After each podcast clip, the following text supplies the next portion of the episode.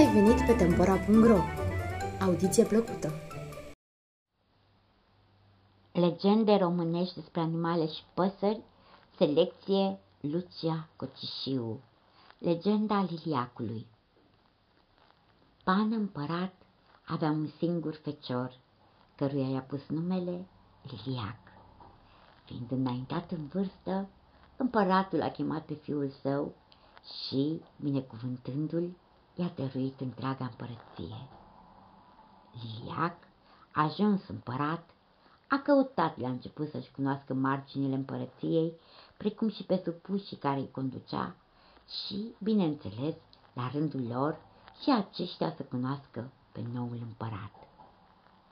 Într-o zi, hotărăște împăratul să se adune oaste mare, să se încarce cu provizii atâta timp găsite de cuvință că îi va ajunge ca să dea ocol țării sale. Când a văzut că totul e gata, a pornit la drum. Și mergând așa, din sat în sat și din oraș în oraș, zi de vară până în seară, a ajuns într-o bună zi într-un cătun, unde oamenii au ieșit înainte, zicându-i: "Măria ta, fii binevenit la noi și Dumnezeu să-ți dea multă sănătate, dar dacă ți-e scumpă viața, te-am rugat să nu intri în satul nostru." "De ce?" a întrebat viteazul împărat.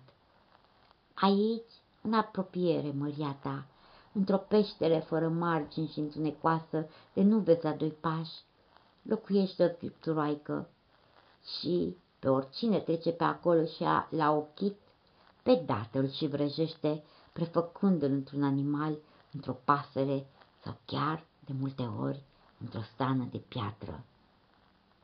Împăratul nu luă însă în seamă cele spuse și se îndreptă fără prea multă zăbavă drept spre peștera cu vrăjitoarea. Aceasta, dând cu ochii de mândru împărat, îndată îl prefăcând un șoarece. Bietul animal, de frică, se ascunse sub o lespede de piatră.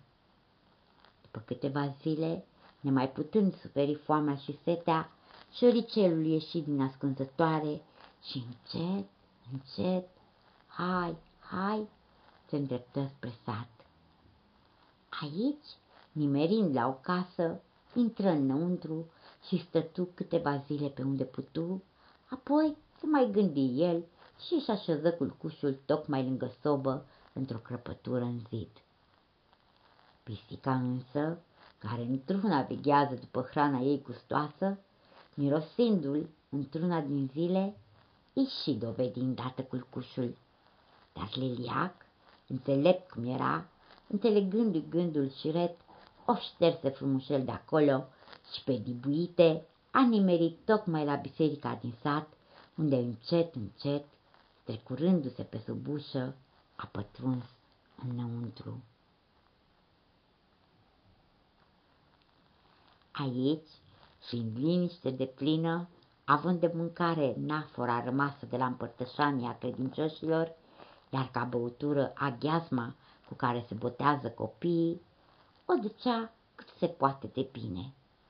După câtva timp, începând săptămâna patimilor Domnului, șoricelul, de frica lumii care se aduna numeroase la denii, neavând ce face, s-a urcat tocmai în clopotniță. Dar nici aici nu putu sta mult timp, căci mergând cântăreții să tragă clopotul după regula tipicului, au dat peste el. Neavând altceva de făcut și voind să coboare iarăși în biserică, deodată simți că nu mai poate merge pe picioare, fără să-și dea seama, îi se părea că plutește ca într-un vins. Și așa, într-o bună zi, se pomeni zburând pe deasupra mulțimii. Văzând fereastra, care din cauza căldurii din biserică era deschisă, a zbugit-o afară și în întunericul nopții a petrecut până la ziua, când din nou a început să zboare prin locuri ascunse, ferite de ochiul oamenilor. După mai multe rotocoale, recunoscând drumul pe unde venise, se îndreptă către peștera scripturoaicei. Aceasta tocmai se afla la bucătărie cu capul gol și părul vâlvoi. Liliac, pentru a se răzbuna, se repede deodată asupra ei, încălcindu-se cu ghearele în părul ei. mai de spaimă, mai de durere, scripturaica a început să țipe cât o ținea gura. Săriți, oameni buni, năpastă pe capul meu! S-au repezit atunci oamenii și cu sape, securi și topoare au omorât vrăjitoarea, scăpând satul de așa pacoste. Iar Liliac, sărmanul, a rămas până în ziua de astăzi Liliacul Zburător. Cartea este publicată la editura Antea și poate fi achiziționată de pe site-ul editurii w w w punct editura antea punct ro.